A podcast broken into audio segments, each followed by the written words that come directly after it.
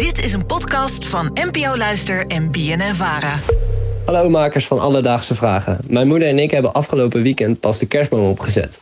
Maar waar komt die traditie eigenlijk vandaan? En waarom doen we dat eigenlijk? Alledaagse Vragen. N P O Luister. Tijmen, dankjewel voor deze leuke kerstvraag. Uh, David, heb jij je kerstboom dit jaar versierd? Nou, bij mijn vriendin staat de kerstboom van vorig jaar nog. Die uh, heeft niet zoveel uh, naalden meer, maar wel twee prachtige kerstballen. Dus, uh, twee?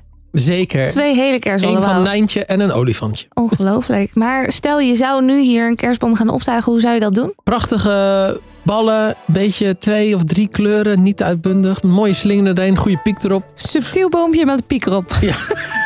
Maar goed, eigenlijk als je erover nadenkt, jou, bij jouw vriendin staat die boom dus al een heel jaar. Maar het is best gek om te denken dat we één keer in het jaar opeens een boom in de woonkamer zetten.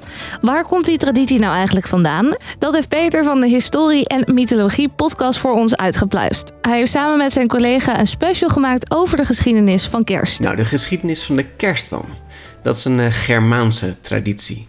Dit ging eigenlijk om het vieren van eenentwintig december, de kortste dag van het jaar. Nou, ze haalden een groene boom in huis om te laten zien dat het weer groen gaat worden, dat de lente weer zou komen. En de kaarsjes en de ballen, die staan symbool voor licht en vruchtbaarheid. Als je dus een kerstboom in je kamer zet, dan denk je dus aan het nieuwe jaar en dat alles weer gaat bloeien. Nou, en bedenk wel, de kerstboom is echt iets van de Noord-Europese culturen. En later kwam dus de christelijke kerk.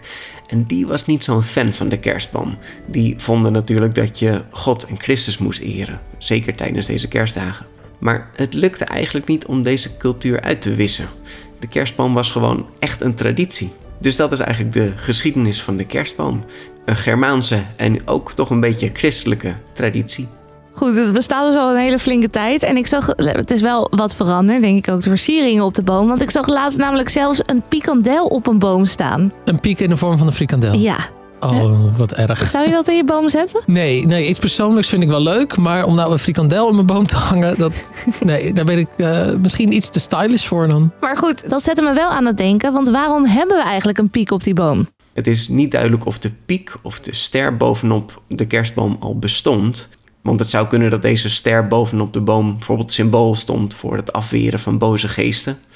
Maar de piek heeft wel in begin zestienhonderd een prominentere rol gekregen. Deze staat nu namelijk symbool voor Christus. Je kan het op verschillende manieren zien.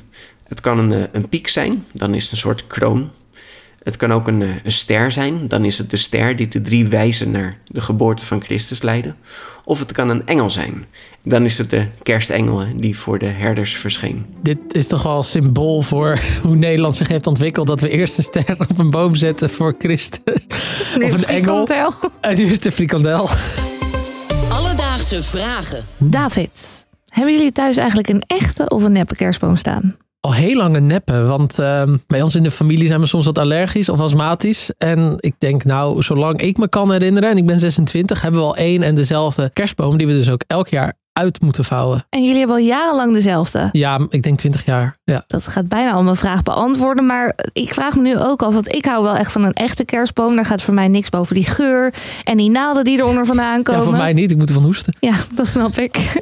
Maar goed, welke optie is nou eigenlijk duurzamer? Dat heb ik voorgelegd aan Ysanne Jansen van Kenniscentrum Milieu Centraal. En die vertelde mij dat er heel veel verschillende aspecten zijn die de invloed hebben op wat voor soort boom nou duurzamer is. Zoals bijvoorbeeld de reis die de boom maakt. Want een echte boom komt uit Scandinavië bijvoorbeeld.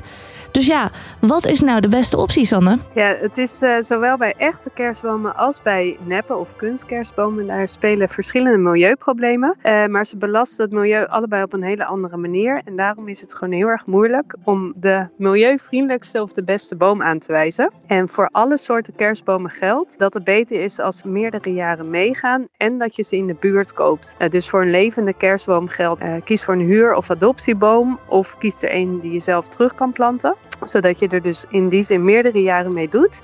En voor een kunstkerstboom geldt gewoon, doe er echt zo lang mogelijk mee. Dus kies er, als je er eentje koopt, ook eentje die je echt heel erg mooi vindt. Waarvan je denkt, daar kan ik in ieder geval tien jaar mee doen. Ik ben natuurlijk helemaal een rookie en een groentje in de wereld van echte kerstbomen. Maar ik wist niet dat iedereen kon huren of adopteren. Dus, Tijmen, waar komt de kerstboom nou eigenlijk vandaan? De kerstboom komt helemaal uit de tijd van de Germanen, want zij zetten de kerstboom toen op om de kortste dag van het jaar te vieren. En de boom verwees dan ook naar de lente die weer om de hoek stond. De versiering van fruit en lampjes verwezen naar de vruchtbaarheid en licht van deze tijd. Later werd dat een traditie die de katholieken in die tijd niet meer konden verbreken. En vandaar dat wij dus elk jaar weer lekker de kerstboom opzetten met kerst. Heb jij nou ook een vraag? Stuur die naar ons in. Dat kan via Instagram, Alledaagse Vragen, of via de mail alledaagsevragen apenstaartje b n n v a r a punt n l. En dan gaan we het voor je uitzoeken. Alledaagse Vragen. N P O Luister. B N N VARA.